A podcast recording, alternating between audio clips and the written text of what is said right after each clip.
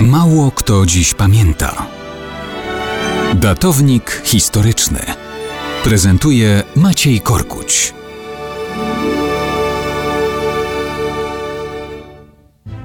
Cóż, 1 kwietnia w tym roku jakoś niespecjalnie nastraja do żartów.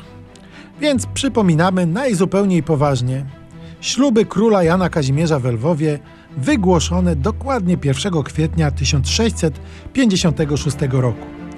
Wtedy to był czas katastrofy państwa spowodowanej szwedzkim najazdem. Cytuję. Wielka Boga człowieka Matko, Panno Najświętsza, ja, Jan Kazimierz, z łaski Syna Twego, Króla Królów i Pana mego i z Twego miłosierdzia Król, upadłszy do stóp Twoich Najświętszych, Ciebie za opiekunkę moją i za królową królestwa mojego obieram. I siebie, i Królestwo Polskie, Księstwo Litewskie, Ruskie, Pruskie, Mazowieckie, Żmudzkie, Inflanckie i Czernichowskie, wojska obydwu narodów i lud cały Twojej osobliwej opiece i obronie polecam.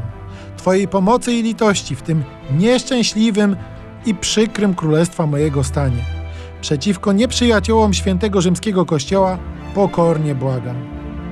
Przyrzekam też na przyszłość, że cześć i chwałę Twoją wszędzie i zawsze po całym królestwie moim z największą usilnością pomnażać i utrzymywać będę.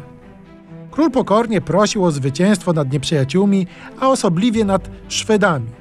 Mówił o siedmiu latach kar powietrza, czyli zarazy, wojen i innych nieszczęść, które na Polskę spadły.